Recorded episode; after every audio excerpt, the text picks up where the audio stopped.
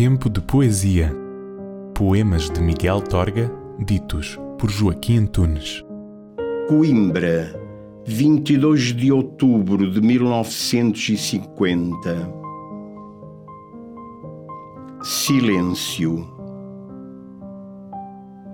É silêncio que pedes e é silêncio que peço. Mas o poema é o som dos leves passos de uma aventura.